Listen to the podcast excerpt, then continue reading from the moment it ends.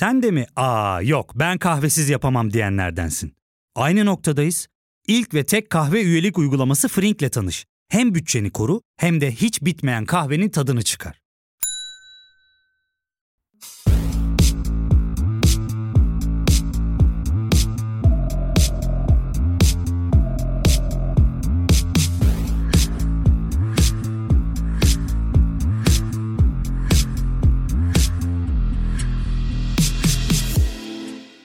Özellikle cinsel sağlık söz konusu olduğunda ya da mesele cinsel sağlığa dokunduğunda var olan sağlık hizmetleri hakkında birçok zararlı yanlış anlamanın, mitin, sıkıntılı sağlık hizmeti yaklaşımlarının ortalıkta kol gezdiğini biliyoruz. Bunlardan en az konuşulanlarından biri de pelvik taban. Minik istisnalar dışında cinsel organımız veya cinsiyetimiz ne olursa olsun hepimizin bir pelvisi ve dolayısıyla bir pelvik tabanı var. Bugün pelvik sağlığı ve o meşhur kegeli konuşacağımız konuğum fizyoterapist doktor Alime Büyük. Hoş geldin Alime nasılsın?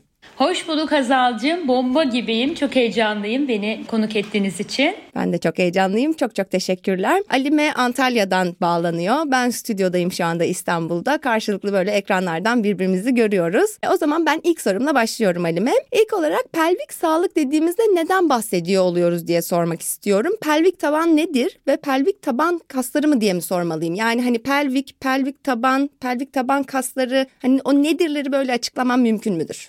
Tabii ki hemen cayır cayır yanan Antalya'mızın Akdeniz Üniversitesi okuma salonundan bunları güzelce yanıtlayacağım sizlere. Şimdi pelvik, pelvis aslında bir leğen kemiğinin latince ismidir. Pelvik taban kasları da bu pelvis tabanını döşeyen kaslara verdiğimiz isimlerdir. Tabii bizim böyle omuz kaslarımız gibi, boyun sırt kaslarımız gibi görünür kaslar değiller bunlar. Çok anatomide de tıp fakültesi öğrencileri de böyle kadın doğum uzmanlığı yapmadığı sürece yüzeyelce bilip geçerler. Nedir? Görevleri, işlevleri nedir? Kontinansı yani devamlılığı sağlamak. Nedir bu devamlılık? İşte hepimiz biliyorsunuz bebekken idrar ve kaka kaçıran bireyler olarak dünyaya geliyoruz ve sonra bu özellikle idrar ve kaka kontrolünü geliştiren kaslardır. Hı hı. Bu şekilde söyleyebiliriz. Sonra tabii ek fonksiyonları, hani ileriki fonksiyonları işin içine girdiğinde işte cinsel sağlık gibi ve daha çok hani omurganın alt ekstremiteye ilerlerken ki hani dengesini sağlamak gibi bütün bu muskuloskeletal sistem içerisinde de görevleri vardır ama biz bugün biraz daha böyle yatsından tarafını konuşacağız öyle söyleyeyim. Daha underestimate edilen tarafını konuşalım istiyorum. Ben de öyle. Zaten dinleyicilerimize de soru sormuştum. İşte ne duymak istiyorsunuz falan hani ne sormamı istiyorsunuz Alime Büyüye diye. Onlardan da bilmediğimiz bizden saklanan ne varsa falan diye cevaplar geldi. Konuşacağız umarım. Pelvik taban disfonksiyonu nedir? Ne olduğunda, nasıl hissettiğimizde pelvik taban sağlığımızla alakalı bir uzmanın incelemesine, muayenesine başvurmalıyız? Şimdi pelvik taban kaslarına baktığımız zaman bunlar önden pubik kemiğimizden arkadan kuyruk sokumuna kadar uzanan hamak şeklinde kaslar öyle söyleyelim. Bir çanağın altını döşeyen kaslar ve zaten pelvik taban kasları diye google'ladığımızda görebileceğimiz oluşumlar. Peki bunların disfonksiyonları neler oluyor? Önce bir fonksiyonlarına bakmak lazım. İşlevleri dediğimiz gibi kontinansı devamlılığı sağlamak, cinsel sağlık üzerinde olumlu etkiler, fonksiyonlar yaratmakken disfonksiyonlarını daha sık görüyoruz. Çünkü bir şeyin işlevi çalışırken değerini bilemediğimiz şu yaşamda daha çok çalışmazken aa burada bir yani bir problemim var evet. diyebildiğimiz kısım. Biz bugün bunları fark ettireceğiz Hazal insanlara. Farkında olan insanlar için de çözümler üreteceğiz. Nerelere başvurabilirler, neler yapabilirler ve bu mübarek Arnold Kegel'i tek tek anacağız çünkü kendisi çok önemli bir jinekolog. Hı hı. Yani kendi çağında 1800'lerde doğduğu o çağda ve 1948'de yayınladığı ilk e, perinometre ile alakalı Kegel adıyla anılan bu pelvik taban egzersizleriyle jinekolog camiasında gerçekten çok önemli bir isim. Ama ondan sonra tabii bu kadar otantik bir jinekolog üzerine çok fazla dünyada düşemediği için bununla kalınmış. Yani kendisine ben gerçekten minnet borçluyum ki bu alanda en azından jinekoloji camiası pelvik taban fizyoterapisine, pelvik taban egzersizlerine böyle bir açılımla 1950'lerde tanışmış oldu. Ve orada da kaldı açıkçası. Kalmış durumda. Kızmasınlar bana ne olur. Ama ilerleyen yani çok güzel birlikte çalışılan komiteler de var dünyada, ülkemizde de öyle. O yüzden böyle fonksiyonlara ve disfonksiyonlara bakarak başlarım. Gördüğümüz, sık gördüğümüz disfonksiyonlardan bir tanesi idrar kaçırma. Yani kaka kaçırma, oradaki içeriği kaçırma şeklinde şöyle anlaşılır kılmak istiyorum. Bu kasları eğer underaktif ve overaktif olarak yani az çalışan, kuvveti yeterli olmayan ve aşırı kuvvetli şeklinde ayırabilirsek daha anlaşılır evet, kılarız evet. bu disfonksiyonları. Şimdi underaktif pelvik taban dediğimizde yani çalışma fonksiyonları azalmış, yeterince kontraksiyon geliştiremeyen herhangi bir sebeple yani bu bir gebelik sonucu olabilir, bir doğum sonucu olabilir. Bakın gebelik sonucu olabilir de diyorum yani sezeryan ya da normal doğum olsun. Gebelik zaten bunun için başlı başına bir faktör. Çünkü düşünün o hamak kaslarının ağırlığı 3 gramdan 3,5-4 kiloya uzanan bir canlıyı, bir oluşumu toplam 9 ay taşıdığını düşünün ve oradaki esnemeyi, oradaki kas değişiklikleri, zayıflamayı içerebiliyor bu süreç. Menopoz bunlardan bir tanesi. Yine buna katkı veren alanlardan bir tanesi. Ve biz bunun sonucunda çalışması yeterli olmayan, iyi çalışamayan dediğimiz andraktif pelvik taban kas özelliklerini görüyoruz. Bunlardan bir tanesi yine gaz kaçırma gibi bir olay olabilir. Yine aynı zamanda pelvisin stabilitesini etkileyen durumlar da yine bu disfonksiyonlardan sayılabilir. Burası az çalışan kısmımız. Şimdi bir de çok çalışan yani çok çalışan dediğimizde bu hiperaktif yani overaktif pelvik taban olarak anılıyor literatürde. Bu da görevini fazlasıyla yapan ama aynı zamanda yorulmuş pelvik taban kası. Hmm deniyor. Bu da iyi bir şey değil. Yani ikisi de disfonksiyon içerisinde. Mesela nedir? Kabız kişilerde gördüğümüz anal sfinkteri, anüsünü gevşetememe e, durumundan dolayı kronik konstipasyon, kabızlık. Yine pelvik ağrı bunların içerisindedir. Cinsel birliktelikte ağrı bunların içerisindedir. Yani aşırı aktif pelvik tabanla çalışmayan, fonksiyonunu yeterince yerine getiremeyen pelvik taban kaslarını böyle iki yelpazede inceleyebiliriz Hazal nelere bakmalıyız? İşte idrarımı kaçırıyorum mu bir uzmanı görme zamanı yoksa yani kendimizde nasıl olup bittiğini kaslarımız over mı under mı çalışıyor tam olarak ne oluyor bunu nasıl anlayabiliriz? Tabii bu da çok güzel bir soru. Hastalardan da çok fazla gelir. Bazen böyle yakın arkadaşlardan da çok böyle hani sorular gelir. Ben bunu şöyle anlatıyorum. Bildiğin üzere bir beş yıldır ağrısız seks konuşmaları adı altında bir bar konuşmam var benim. Evet. Önceleri bunu böyle e, yılda bir kere iki kere yaptığım bir e, oluşumken şimdi neredeyse her ay e, yapmaya çalışıyorum. Antalya'da sıklıkla yapsak da böyle değişik şehirlerde de yapmaya çalışıyorum. Ve burada da şöyle anlatıyorum. Bunu bir bar ortamında düşün ki pelvik taban kaslarını, disfonksiyonları, cinselliği konuştuğumuz bir bar şovu ve söylememiz gereken şey aslında ilk başta şu oluyor. Sağlıklıyken yani hani hiçbir probleminiz yokken herhangi bir şey sonucu yani bir gebelik geçirmeseniz bile bir stres sonucu herhangi bir düşme sonucu ya da yaşınız ilerledi menopoza girme dönemleriniz geliyor premenopozal dönemde ya da erkeksiniz ve herhangi bir şekilde hani sadece yaşlanmaya ya da aşırı belki de spor yapıyorsunuz oradaki kaslara çok yüklenme sebebiyle meydana gelebilen bazı semptomlar var. Mesela bunlardan bir tanesi öksürürken ya da hapşururken eğer kaçağınız oluyorsa, idrar kaçağınız oluyorsa, dışkı kaçağınız oluyorsa ya bunlar normal demediğimiz ve miktarına oradaki ıslanan yerin miktarına, sıklığına bağlı olarak kontrol etmemiz gereken ve özellikle farkında olmamız gereken durumlar. Yani şunlara ben karşıyım. İşte mesane pedi kadınlar için toplan yoğun toplantıları olan kadınlar için mesane pedleri reklamları bunu normalleştiriyor yani. Oysa ben kızıyorum o reklamlara. Ya diyorum ki yani hani evet ihtiyaç dahilinde çok güzel bir çözüm ama burada fark etmemiz gereken şey bu kadar normal değil. Genç bir kadın olabilirsin, genç bir erkek olabilirsin ya da buradaki semptomunla alakalı neyin normal, neyin normal olmadığını konuşmak üzere utanabilirsin. Evet. evet. O yüzden idrar kaçakları ya da işte bu içerik kaçakları, gaz kaçakları bunlardan bir tanesi. Mesela ne normaldir? Vajenden çıkan gaz normaldir mesela. Wheezing deriz biz buna. İşte egzersiz sırasında özellikle yogada bazı baş duruşlarında Whiffing de deniyor sanırım utanır. değil mi? Anfortlaması evet, da deniyor. Aynen aynen. Çok çok cesurca güzel terimlerin var. Tebrik ediyorum. Peki mesela bizim am portlamamız bir zamanlar çok oluyordu. Sonra ilerleyen zamanlarda azalmaya başladı. Bu pelvik taban kaslarımızın zayıfladığına mı işarettir? Değil. Yani işte oradaki oradaki şeyi söylemeye çalışıyorum. Tabii ki bir havalı vajina dediğimiz yani hani burada bir doğum sebebiyle ya da geçirilen bir hani cerrahi olabilir, bir obezite durumunun tekrar hani kilo verme sebebiyle azalması olabilir. Hani böyle sebepler yoksa herhangi bir masif değişiklik olmadıysa hasta hayatınızda ve hani hiç yaşamazken birden yaşamaya başlarsanız evet Buraya bakabiliriz.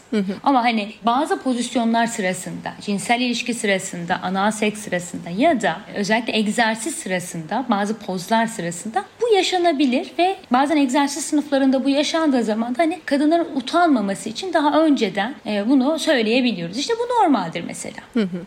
Buna normal diyebiliriz. Ama tabii kadının hayat kalitesini aşırı derecede zorlayacak şekilde gelmişse o zaman hani bir bakabiliriz orada. Peki mesela pelvik sağlığına dair e, problemleri en çok neler tetikliyor oluyor? Yani işte bu utanç da bence bunun içerisinde olabilir ya da işte çok fazla karnımızı içimize çektiğimiz zaman gibi bir şey okumuştum. Acaba bunun doğruluğu nedir? Yani bu tetikleyicileri hı hı. sorayım. Tabii literatüre baktığımızda bunun ana tetikleyicilerinden bir tanesi yaşla beraber girilen menopozal dönem, gebelik, yani ikinci büyük e, faktörlerden bir tanesi. Yine böyle bir cinsiyet değiştirme ameliyatı ile alakalı bir problem, bir süreç yaşadıysa burada hani e, etkilenmiş olabiliyor ya da bir herhangi bir düşme, doğum, vajinal doğum. Bunları etkileyen ana ana faktörlerden. Zaten ya bu bilinen kısımları. Peki bilinmeyen yani hı hı. o şu buzdağının bir altına bir bakalım. Orada da şunlar ortaya çıkıyor. Yani pelvik taban kaslarını aşırı kasmaya yönelik davranış şekilleri. İşte kaygılı durumlar, kişinin oradaki geliştirdiği korku cevabının pelvik tabana yansıması. Çünkü hiç korkmuş bir köpek gördün mü Hazal? Hatırla. Ne yapar? Sırtını kamburlaştırır, kuyruğunu bacakların arasına çeker. Tehdit, korku, kaygı cevabını aldığında. Ve biz insanlar bunu kendi metropol hayatlarımızda, trafikte, iş hayatında ve herhangi bir problem çözüm esnasında sıklıkla yaşıyoruz ama kuyruğumuz olmadığı için pelvik taban kaslarımızın kasılıp kasılamadığını hissetmiyoruz, bilmiyoruz ve belli bir tonusta istirahat tonusunun üzerinde kasıldığında işte pelvik ağrı dediğimiz işte pudental nöralji dediğimiz, böyle vulvodini dediğimiz ağrılı problemler ortaya çıkıyor. Ve bunun için hastalar kapı kapı geziyorlar. Yani yapılan bir araştırmada en az 7 hekime gittiği söyleniyor. Pelvik ağrı hastalarının en az 7 hekim gördükten sonra bir hani çözüm bulabileceği konusunda bir çalışma var ki bu bizim ülkemize kaç katı hayal bile edemiyorum yani. Çünkü pelvik taban fizyoterapisi yaygın değil ülkemizde. Ama çok güzel gelişmekte olan bir alan. İşte hastaların burada asıl konuşulmayan şeyi konuşmamız lazım. Ne tetikliyor? Yani böyle jinekolojik nedenlerden ziyade bizim davranış şekillerimiz buna çok büyük katkı sağlıyor. Yani eğer ben karnımı içime çeken, işte sürekli butt gripper dediğimiz bu kalçalarını sürekli sıkma eğiliminde olan ya da kaygı korku cevabında istemsizce acaba orayı aktive ettiğim bir e, şeyim var mı, davranış paternim var mı? Bütün bunları e, soruyoruz. Yine bir psikologlar, psikiyatristler kendi terapisel süreçlerinde de aynı hastaları te- takip ettiğimiz aynı hastaları konuştuğumuz zaman içerisinde mesela tuvalet alışkanlıklarını, hijyen alışkanlıklarını ve ilk tuvalet eğitiminin ilk verildikleri dönemleri de sorgulayabiliyorlar. Yani bu kadar hassas bir konu bu konu. Anladım. Peki mesela biz bir şeyler fark ettik, bir şey bu semptomlardan bazılarını gördük ve işte bir pelvik taban fizyoterapisine geldik. Burada nasıl bir tarama yapılıyor? İşte o danışma sürecini anlatabilir misin? Pelvik taban fizyoterapisi dünyada daha çok daha yeni gelişen bir alan. Ve özellikle bu alanda meslektaşlarımızın muskuloskeletal sistemde yani kas iskelet sistemiyle beraber oradaki düzenin çalışmasını çalışmasıyla ilgili eğitimler e, alıyorlar. Yani normal bir fizyoterapist pelvik taban fizyoterapisini yapamıyor Hazan. Şimdi hasta bize ilk geldiğinde hasta diyoruz bazen danışan diyoruz. Problemi neyse önce ona yönelik bir hasta eğitimi veriliyor. Yani hasta doktor bile olsa radyolog mesela hastama ben anlatmıştım. Bir pelvik modelle beraber bütün pelvik taban kas anatomisi ve onun problemine yönelik ne yaşıyor, bunun kaynağı ne? Bütün patofizyoloji hastaya tek tek açıklanıyor. Neden bu açıklanıyor biliyor musun? Benim problemim ne olduğunu ve oradaki o küçük kas gruplarında nasıl bir disfonksiyon meydana geldiğini, nasıl bir koordinasyon bozukluğu meydana geldiğini bilmeliyim ki bana verilen egzersizi bana verilen eğitimi ya da bana önerilen tedavi tekniklerini ben uygulayabileyim. Hasta eğitimi bizim pelvik taban rehabilitasyon kısmının çok önemli bir kısmını oluşturuyor.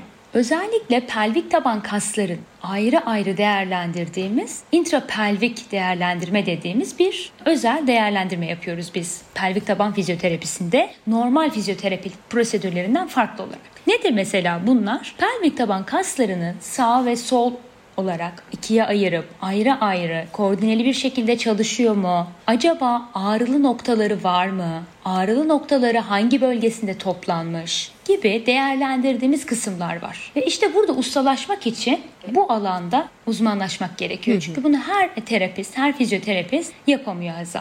Burada da hani genel bir bilgi olsun ki insanlar bu alanda çalışan kişilere yönelebilsin. Özellikle bu alanda çalışan kişilerle buluşabilsin. Şimdi işte hem kasların zayıf hem de güçlü olduğu yani fazla çalıştığı ya da az çalıştığı durumlarda ne gibi sorunlar tedavi edilebiliyor? İdrar kaçırmadan, dışkı kaçırmadan, kabızlıktan, kronik pelvik ağrıdan bahsettik. Bunların hepsinin tedavisi mümkün mü?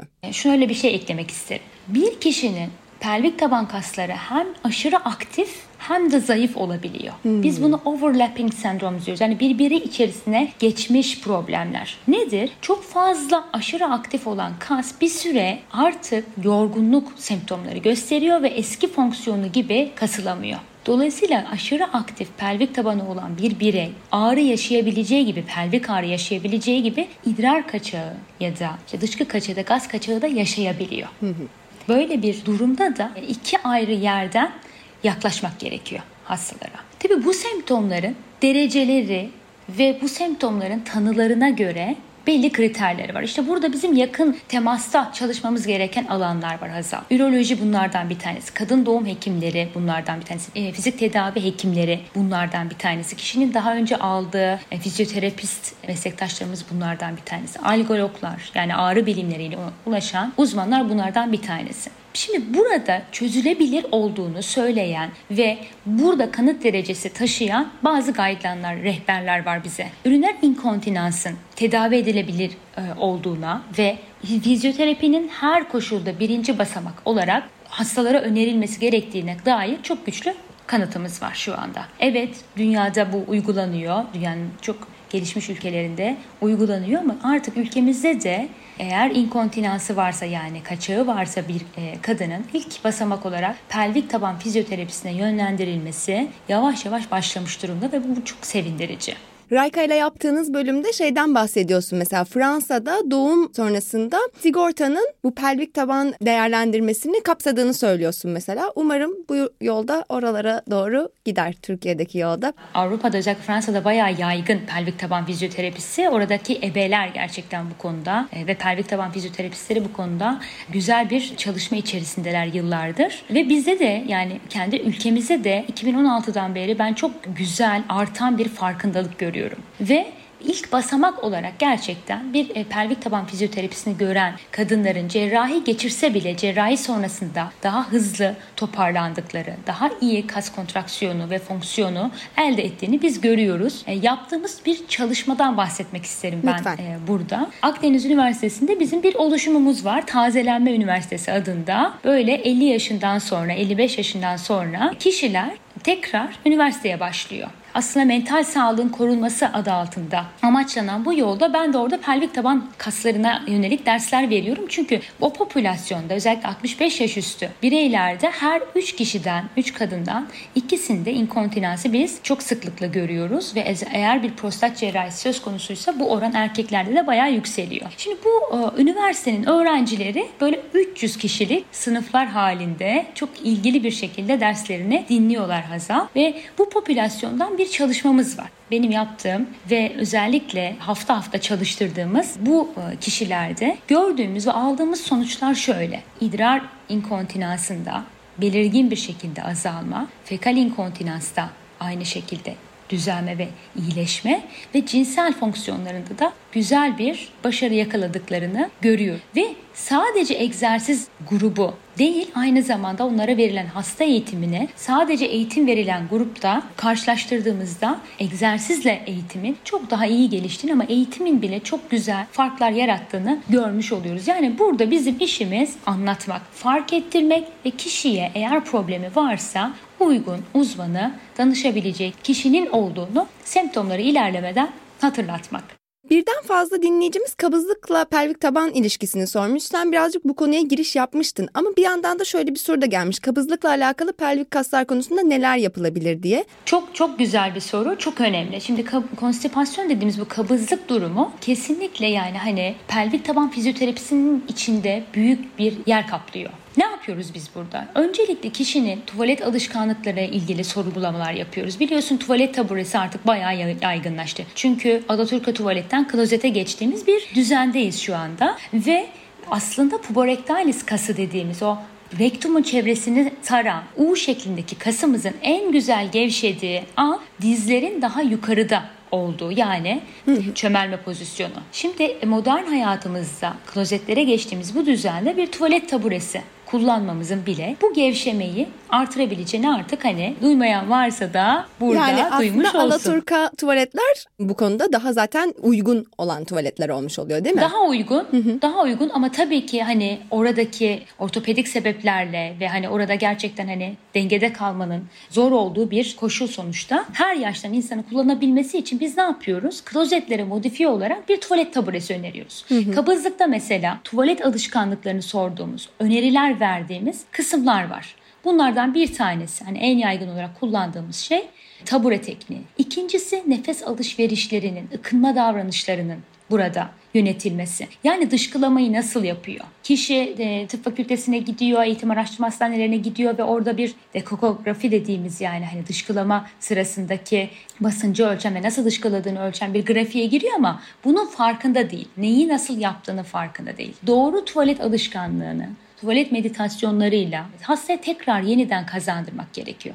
Tabi burada beslenme gibi yine hani bağırsaklarla alakalı yine hani gastroenterolojinin ilgilendiği kısımlar var. Ama onlar zaten orayı çok güzel yönetiyor. Bir de bizim hı hı. halkımız pazar insanı yani her hafta pazarına giden Akdeniz diyetine uyan sağlıklı beslenen bir topluluk çoğunlukla. Ama ne var? Ne var?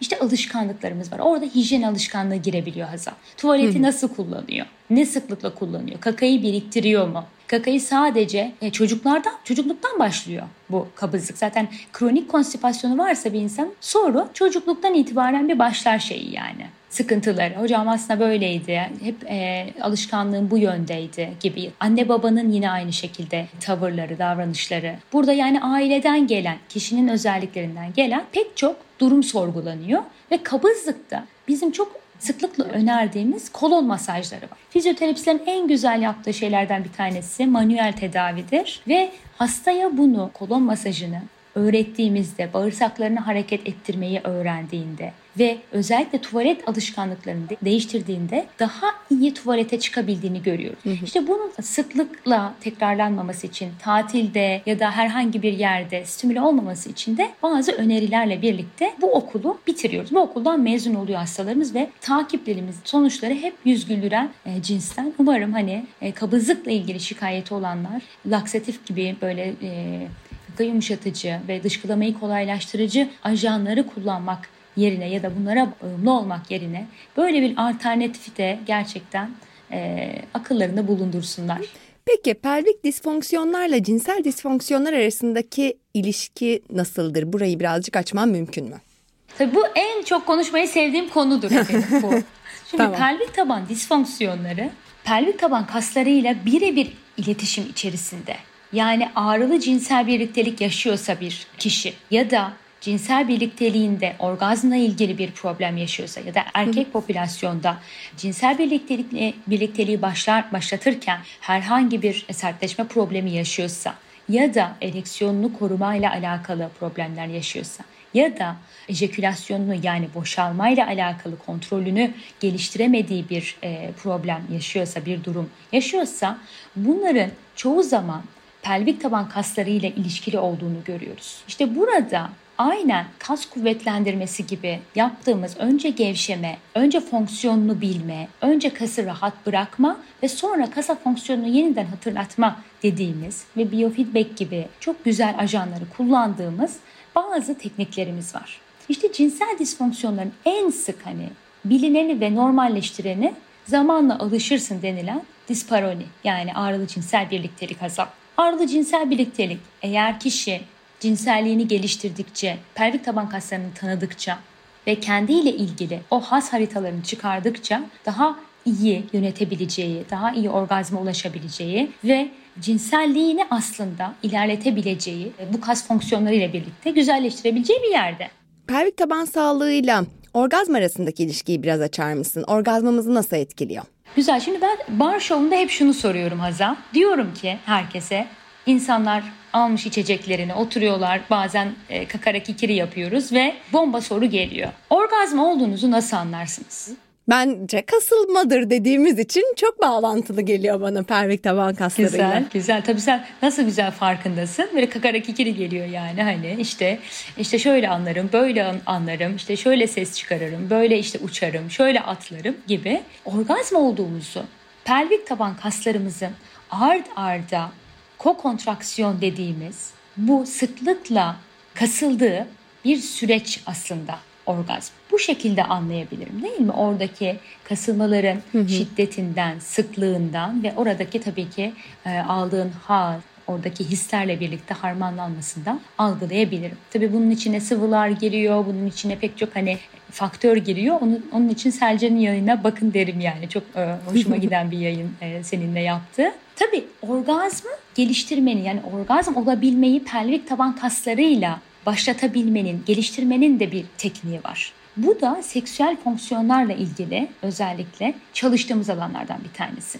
Kadın özellikle klitorisinin yerini biliyorsa, klitorisinin arkadaki o kuruslarını, yerleşimini biliyorsa, onu uyarabileceği farklı farklı yerlere ulaşabiliyorsa ve kaslarını gevşetebiliyorsa, özellikle hani e, vajinal e, seksten bahsetmiyorum bu hazırlığı yaptığı sürece, bu gevşemeyi sağlayabildiği sürece ona hem psikolojik anlamda, mental anlamda o yolculuğa kendini bırakabiliyorsa ve kaslarıyla ilgili o kas hafızasını buna oturttuysak, mastürbasyon deneyimleriyle buna katkı verebiliyorsa herhangi bir cinsiyette hiç sıkıntı değil. Burada daha iyi bir ilerleme görebiliyoruz. Burada orgazma ulaştığımız bir grafiği daha iyi görebiliyoruz. Tabii anorgazm dediğimiz bir durum da var. Yani orgazm olamama, orgazm olamama durumu. O zaman da işte kullandığımız, oluşturduğumuz, değerlendirdiğimiz tekniklerimiz var. Onların hepsini ayrı ayrı anlatmak isterim. Bilmiyorum zamanımız var mı? e istersen birazcık bahset. İşte anorgazmi durumunda da aslında psikoterapistlerin, cinsel terapistlerin, seksologların yıllardır yaptığı ve ya, hani öğretmeye çalıştıkları o has haritalandırmasının içerisine bir de pelvik taban kas farkındalığı ekliyoruz. Hazal. Kısaca böyle söyleyebilirim. Klitorisin anatomisi, klitorisin pozisyonu, yani kişinin, danışanın onu bilmesi, farkında olması ve onu uyarabildiği yerleri keşfetmesiyle beraber anorgazmisini kendi kendine yönetebildiği bir e, durum. Tabii self pratikler çok önemli burada. Partnerle yapılan pratikler çok önemli. Yani burada emek vermek çok çok önemli. Yani kliniklerde her zaman söylüyoruz. Yani bu teknikler, söylediğimiz teknikler, bu sıklıklar şu şekilde kendiniz tarafından da lütfen uygulansın. Eğer iyi bir hasta eğitimi verdiyseniz zaten o farkındalığı alan kişi onu çok güzel yönetebiliyor. Tabii bir de cinsel disfonksiyonlardan çok sıklıkla özellikle bizim ülkemizde de kızlık zarının korunduğu toplumlarda sıklıkla görülen vajinismus durumu ortaya çıkabiliyor. Bazen vajinismus yeniliyor haza ama kişi ağırlı cinsel birliktelikle gelebiliyor. Yani her iki durumda da her iki durumda da kişinin eğer bilişsel düşünceleriyle ilgili bir problemi yoksa, bir terapi sürecinden geçmesi gerekmiyorsa, pelvik taban fizyoterapisiyle özellikle oradaki cinsel organı, erkek cinsel organını tolere edebileceği, o penetrasyona hazırlayan bazı dilatör teknikleri, masajlar, gevşeme eğitimleri ve oradaki farkındalık egzersizleri de bu programın içinde yer alıyor. Peki şimdi gelelim Kegel'e. Sen girişte de bahsetmiştin. Bu çok çok konuşulan topları, epleri olan bir hayli de pazarlanan Kegel egzersizi ne oluyor? Ya fark ettin mi? Biz en çok kahveye para harcıyoruz. Yok abi, bundan sonra günde bir. Aa, sen Frink kullanmıyor musun? Nasıl yani? Yani kahvenden kısmına gerek yok. Frink'e üye olursan aylık sadece 1200 TL'ye istediğin çeşit kahveyi istediğin kadar içebilirsin. Günlük 40 TL'ye sınırsız kahve mi yani? Çok iyiymiş. Aynen. Hatta şu anda 200 TL'lik bir indirim kodu da var. E hadi hemen indirip üye ol da bu fırsatı kaçırma. Evet Kegel egzersizi aslında jinekoloji camiasında, pelvik taban fizyoterapisi camiasında oldukça önemsenen bir olgu. Neden? Çünkü pelvik taban kaslarını bu kadar farkındalıkla tanıyan jinekolog Arnold Kegel bunu o dönemde kasma ve bırakma şeklinde tanımlamış ve üzerine gelişen bilim aslında bunun pelvik taban kas egzersiz eğitimi şeklinde bizlere sunuyor. Üzerine yapılan çalışmalar, Karibo hocanın yaptığı çalışmalar, Melanie Morin hocanın yaptığı çalışmalar yani çok e, özellikle pelvik taban kasları ile ilgilenen otorite isimlerle birlikte yapılan çalışmalar bize artık pelvik taban kas egzersizi eğitiminin Kegel'den çok daha fazlası olduğunu gösteriyor. Nedir bunlar? Sadece kas bırak. Yani bir kasın pek çok lifi var e, Hazal. Pelvik taban kasları da hızlı kasılan ve yavaş kasılan tip 1 ve tip 2 dediğimiz e, pek çok liften oluşuyor. Hı hı. Şimdi bu lifler ayrı ayrı çalıştırılması gerekiyor. Nasıl ki biz öksürme hapşurmamızda idrar kontrolümüzü sağlayabiliyorsak bunlar mesela hızlı kasılabilen lifler sayesinde oluyor. İdrarımızı uzun süre tutabilmemizin ya da kakamızı uzun süre dışkımızı uzun süre tutabilmemizi sağlayan liflerde dayanıklılık, süreklilik dediğimiz bu yavaş kasılan kas lif tipleri. Her iki kas lif tipine de ayrı ayrı egzersizler uyguluyoruz. O yüzden sık bırak, tarzı, egzersizler yeterli olmuyor pelvik taban kas eğitiminde. Ve Anladım. bazen kişinin belki sık bırağı değil, e, bazen sadece gevşetmeye ihtiyacı olabildiği durumlar oluyor. İşte bu ağrı durumları. Mesela kabızlık. Kabızlık dediğimiz şey bir fekal inkontinans yoksa kişinin tamamen gevşemeye yönelik ve ters kegel dediğimiz yani kegelin zıttı olan egzersizlere çalışacağımız bir durum, bir olgu. Gelelim kegel toplarına, kegel eplerine. Tabii bu kadar bilinince ve tek bilinen şey de bu olununca bunun üzerine satışlar çıkıyor. Kötü uygulamalar değil, kötü araçlar değil, yardımcı olabilecek tedavide kullandığımız araçlar da var ama tabii ki de bunu bilinçli kullanmak gerekiyor. Yani ben özellikle bir pelvik taban kas tonusumu değerlendirilmeden kendi kendime bu egzersizlerin yapılmasını sağlıklı bulmuyorum. Yani nasıl ki her şeyin bir oranı çıkıyor. Bir kilo vermek istediğinizde, bir diyetisyene gittiğinizde yağ, kas oranınız, nasıl kemik oranınız çıkabiliyorsa bizim de aynı şekilde hangi kas lif tipinin çalışmadığı, semptomları ile beraber sorgulandığı çok e, sıkı bir değerlendirme formumuz var ve bu formdan geçen hastaların durumlarına göre ayırıyoruz. O yüzden Dr. Kegel'in tanımladığı kas egzersizleri sadece kas ve bırakla kalmış. Ama pelvik taban kas egzersizleri dediğimizde işte buna şunu ekliyoruz. Sık pelvik taban kaslarını aynı zamanda onu yükselt, aynı zamanda bırak ve sadece şu anda istirahat halinden sadece gevşet gibi yani böyle pelvik taban kas egzersizlerini çeşitlendirdiğimiz, ayrı ayrı saniye saniye çalıştırdığımız e, durumlar var. Şu da çok önemli. Pelvik taban kaslarınızın özelliğine yani bizim yaptığımız değerlendirmelerde sizin kaç saniye tutabildiğinizi, pelvik taban kaslarınızı sıkabildiğinizi, yorulmadan kaç tekrarla hızlı kontraksiyonlar, hızlı kasılmalar yapabildiğinizi değerlendirdiğimiz bir ölçütümüz var. Ve biz egzersizleri size göre e, modifiye ediyoruz, size göre planlıyoruz. Yani 10 tekrarla 10 kez yapın gibi bir prosedürümüz kesinlikle yok. O yüzden önemli işte kendi pelvik taban kas enduransını bilmek ve ona uygun bir egzersiz reçetesi tasarlamak. O yüzden herkes aslında görebiliyorsa, semptom olan herkes belli bir döneminde hayatını bu skoru bilmeli. Yani hı hı. benim pelvik taban kaslarımın enduransı nedir? Ne kadar hızlı kasılabiliyor? Ne kadar tutabiliyor? Buradaki her saniyedeki kontraksiyonumun gerçekleşmesi sağlıklı mı? Normal bir değerde mi? gibi sorgulamaları yapabiliyoruz.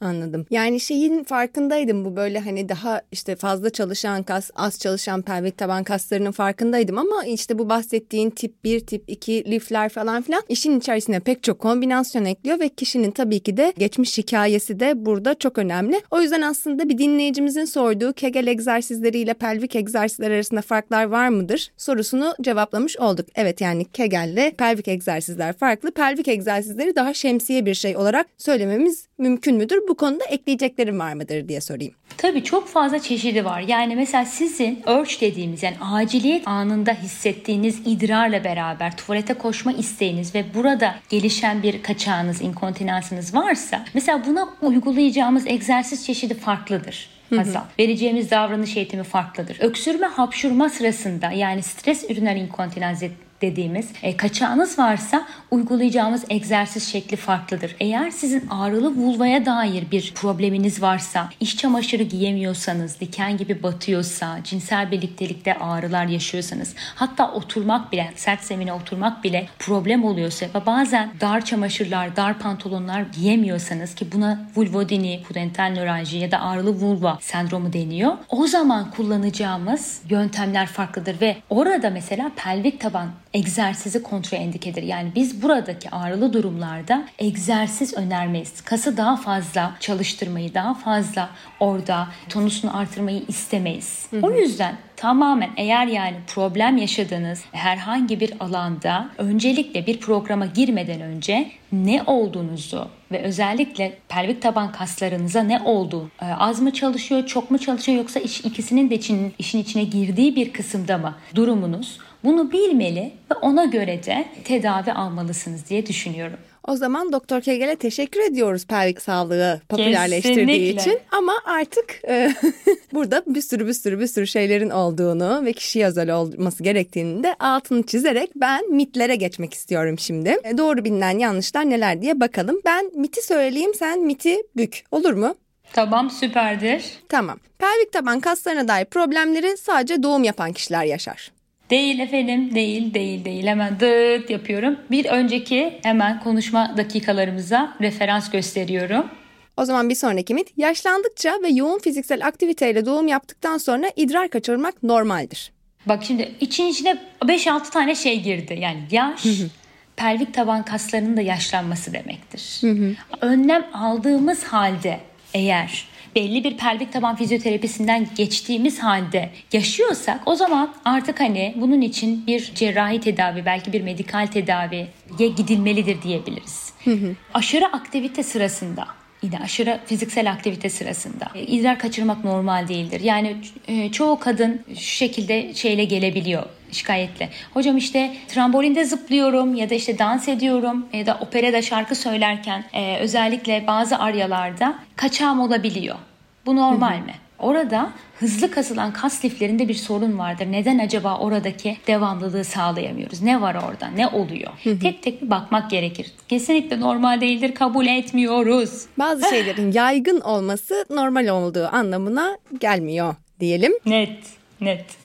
Yine aslında cevabını vermiştik ama altını çizeriz belki. Rahatsız veya ağrılı seks cinsel olarak aktif olmaya başladığınızda doğumdan sonra ve yaşlandıkça normaldir. Ağrısız seksi savunuyoruz ama seks ağrılı da olabildiği durumlar olabilir. Eğer yeterince hazırlanılmadıysa, o dönem aşırı aktif bir e, pelvik tabana sahipseniz ya da kafanızdaki düşünceler, kaygı düzeyiniz, oradaki istirahat tonusunuzu artırdığı bir yerdeyse o gün ya da istemediğiniz bir partnerle ya da bir deneyim içerisindeyseniz. Herhangi bir inanışa sahipseniz yani bunlar böyle çoğaltılabilir. Cinsel birliktelik ağrılı olabilir. Ay benim cinsel birlikteliğim ağrılı oluyor. Tüh bende bir eksiklik var. Korkusu yaratmasın. Sadece gelişmiyorsa gevşemenize rağmen, tedavilerinize rağmen oradaki bir inanışlarımıza, altta yatan tekrar bir düşüncelere ve pelvik taban kaslarına ne oluyor oraya tekrar bakmak gerekebilir. O yüzden yaygındır. Disparoni oranı gerçekten yaygın. Çok çok bizim toplumumuz özellikle sıklıkla görülen bir olgu. Ama kadına anlatıldığında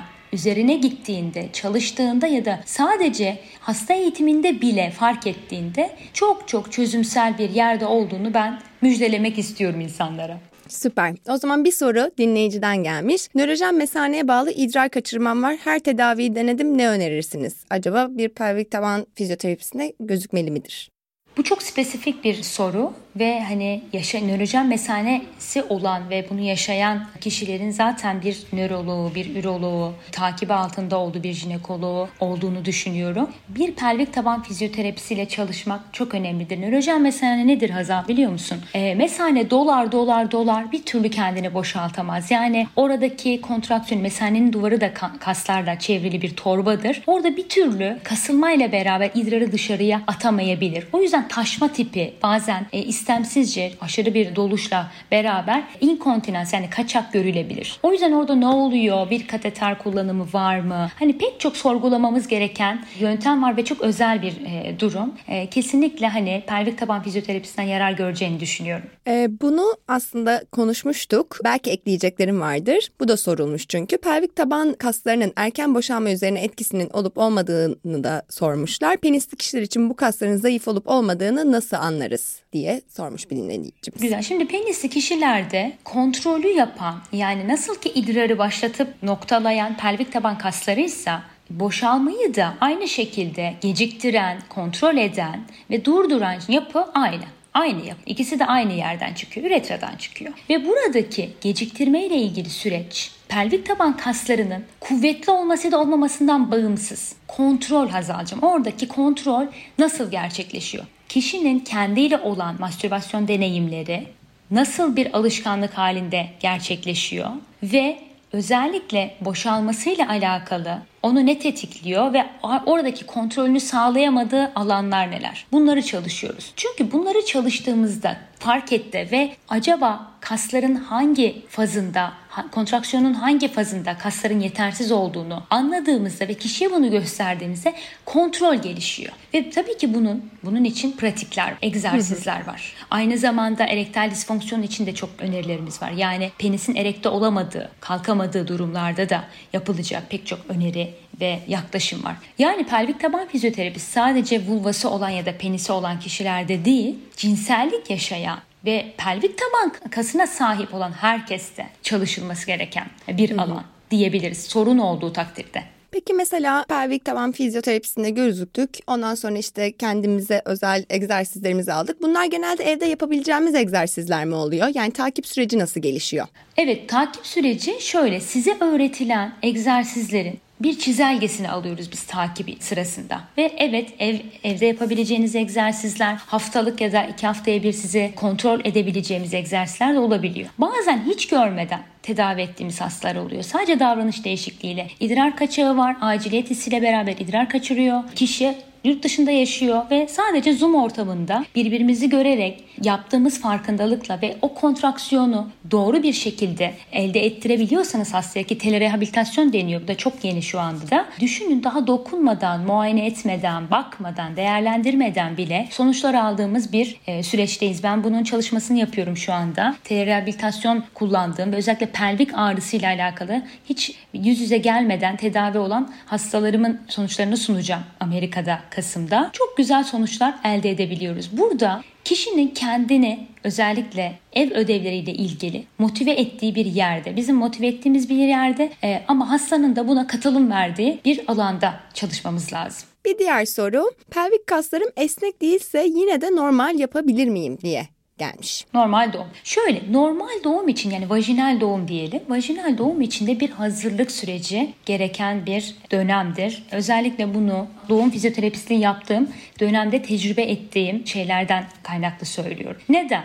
Çünkü doğum aynı cinsellik gibi tecrübe ettiğinizde, içine girdiğinizde ve bıraktığınızda, teslimiyet gösterdiğinizde ilerlediğiniz bir eylem. Dolayısıyla doğumu bilmeden, doğumun e, fazlarını, o gelecek kontraksiyonları ve bırakmayı deneyimlemeden ve bunun üzerine çalışmadan yapılan normal doğumlar. Tabi eskiden olsa yani hani hı hı, çok hı. daha her normalleştiği, çok daha herkesin normal doğurduğu ve çok güzel bir e, kadın çemberin içerisinde doğrulan ev doğumları, hastane doğumları daha e, ideal bir yerdeydi. Ama şu anda pelvik taban kasları ile alakalı hani sadece çalışmanız gerekmiyor. Pelvik taban kaslarını kaslarını kasıp bırakmak değil yani oradaki olay. Normal doğumla alakalı gebeliğiniz sürecinde her hafta, her trimester ayrı ayrı çalışacağınız, aynı zamanda gevşeteceğiniz, belki doğumunuza sonuna doğru perineal masajları kullanıp oradaki kanlanmayı, dolaşmayı ve esnekliği artırabileceğiniz çalışmalar önerilir sizlere ve bu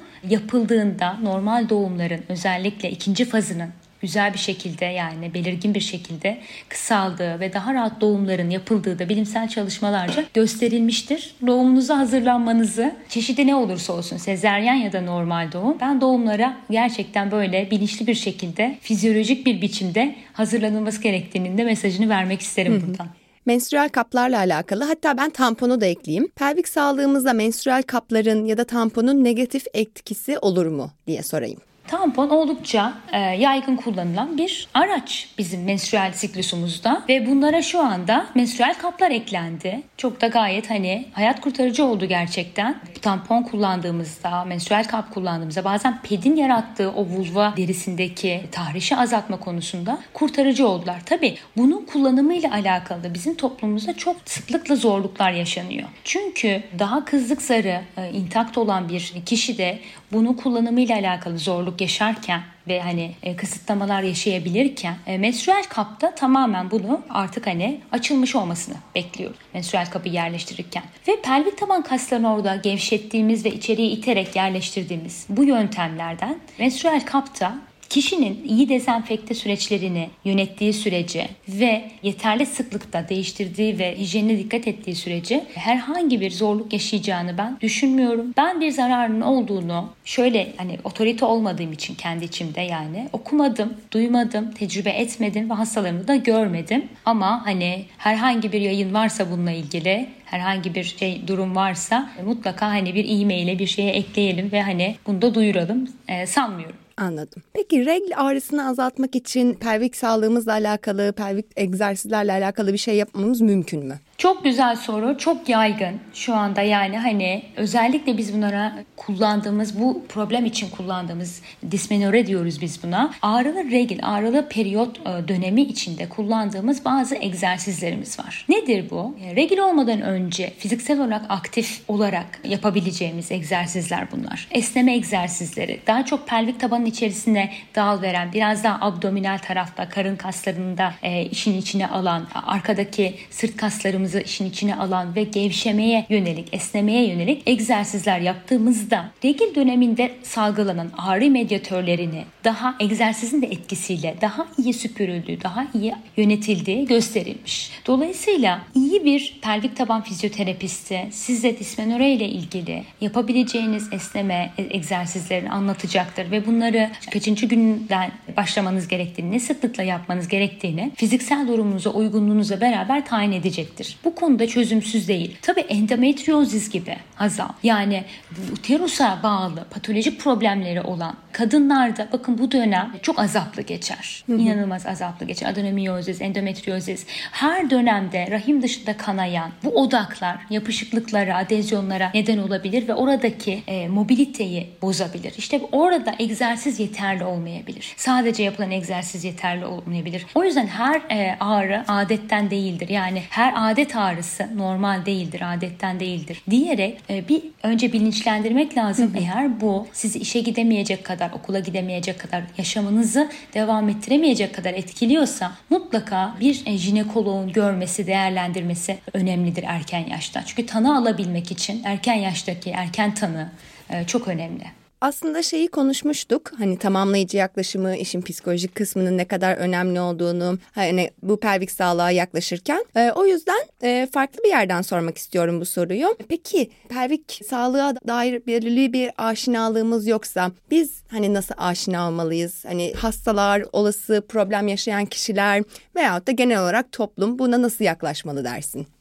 Pelvik taban sağlığıyla alakalı Türkçe'ye çevrilmiş yani herhangi bir yani böyle halkın da okuyabileceği, herkesin okuyabileceği e, kitaplar var. Yani Türkçe yazarların olduğu. Tabii ki bunlar sadece bir pelvik taban fizyoterapisi adı altında değil de işte vajina kitabı gibi, e, orgazmla alakalı kitaplar gibi, aynı zamanda yine pelvik taban sağlığını cinsellikle birlikte ele alan kitaplar gibi kaynaklar olabilir. Türkçe kaynak da maalesef çok da hani yaygın ve zengin bir alanda değil. Yani o konuda gerçekten e, yapmamız gereken çok iş var akademisyenler olarak. Yani bunu kitap olarak dökmek, podcastlere çevirmek, işte barlarda konuşmak e, ya da işte konferanslarda anlatmak gibi. Umarım hani bunun için yeterli desteği ben de alabildiğim bir yerde olurum da daha çok konuşabilirim. Çünkü akademisyenlerin içerisinde insan zorlanıyor yani. Hani özellikle sadece e, bilim insanlarının okuyacağı bir kaynaktan ziyade herkesin okuyabileceği bir kaynakta keşke e, oturup böyle yazma imkanımız olsa şeklinde. Ama bizim yazdığımız bir kitap var. Ondan bahsetmek isterim Hazal. Çok akıcı bir dili olan Kronik Pelvik Ağrı adı altında bir kitap. E, sevgili hocam Erkut Attar'la birlikte yaptık editörlüğünü ve Modern Kitap Evi'nden çıktı bu kitap. Bu kitabın içerisinde hem hastalıkları tek tek uzmanlarla irdelediğimiz chapter'lar var hem de kronik pelvik ağrıya özellikle uygun egzersiz yaklaşımları, yoga yaklaşımları, masajlar, gebelikte gördüğümüz problemler ve bunlarla ilgili yaşadığımız problemlerle alakalı açıklamalar ve egzersizlerin olduğu bir kısım var. Bunu sıklıkla öneririm. Bir de nacizane YouTube'da Pelvis Uzmanı adında bir kanalım var benim ve orada kronik pelvik ağrıya yönelik egzersizleri anlattığım, gevşeme, esneme egzersizlerini anlattığım bir saatlik ücretsiz bir yayın var. Ona da dileyenler bakabilirler. Biz Rayka ile olan e, yayınımıza bakabilirler. Pelvik taban kaslarımıza nasıl sahip çıkarız efendim diyerek. Evet, evet. Çok güzel bir başlık olmuş o. O zaman son sorumu da şöyle sorayım. Birazcık akademiye de girmiş olduğumuz için bir önceki sorudan. Pelvik sağlığa dair nasıl bir araştırma boşluğu var diye sorayım. İnanılmaz bir araştırma boşluğu var bir kere. Çünkü çok yeni gelişen bir alan. Özellikle ağrı konusunda çalışılmamış çok yanları var. Yani vajinismus belki çalışmış, çalışılmış terapilerle ama hani bir pelvik taban fizyoterapisinin cinsel disfonksiyonlara olan katkısı, özellikle ağrılı olan bireylerde fibromiyalji hastalarında mesela her yeri ağrıyan bu hastalarda e, ne oluyor, nasıl cinsel fonksiyonları araştırılmamış olan pek çok kısım var. Yine aynı zamanda kişinin kişilik yapısıyla ilgili, kişilik örüntüleriyle alakalı acaba e, geliştirdiği bir problem midir pelvik taban problemleri? Çünkü bazı hastalar o kadar birbirine benziyor ki Azam.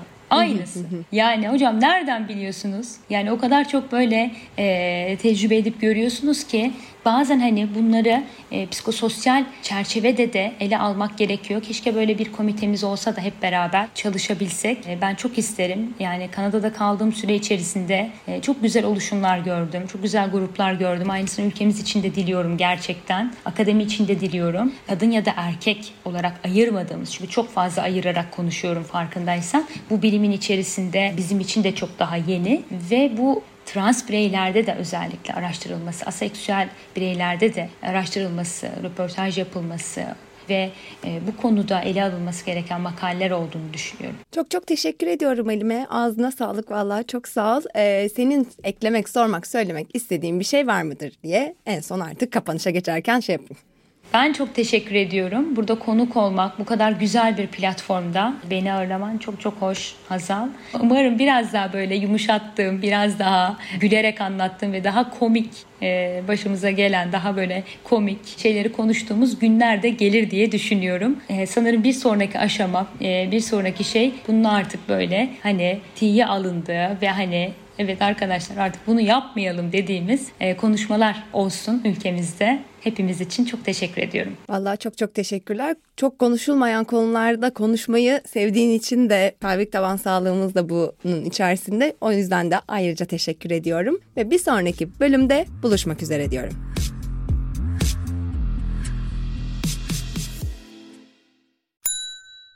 İlk ve tek kahve üyelik uygulaması Frink, 46 ildeki 500'den fazla noktada seni bekliyor. Açıklamadaki kodu girerek sana özel 200 TL'lik indirimden faydalanmayı unutma. Hadi sen de Frink üyeliğini başlat, kahven hiç bitmesin.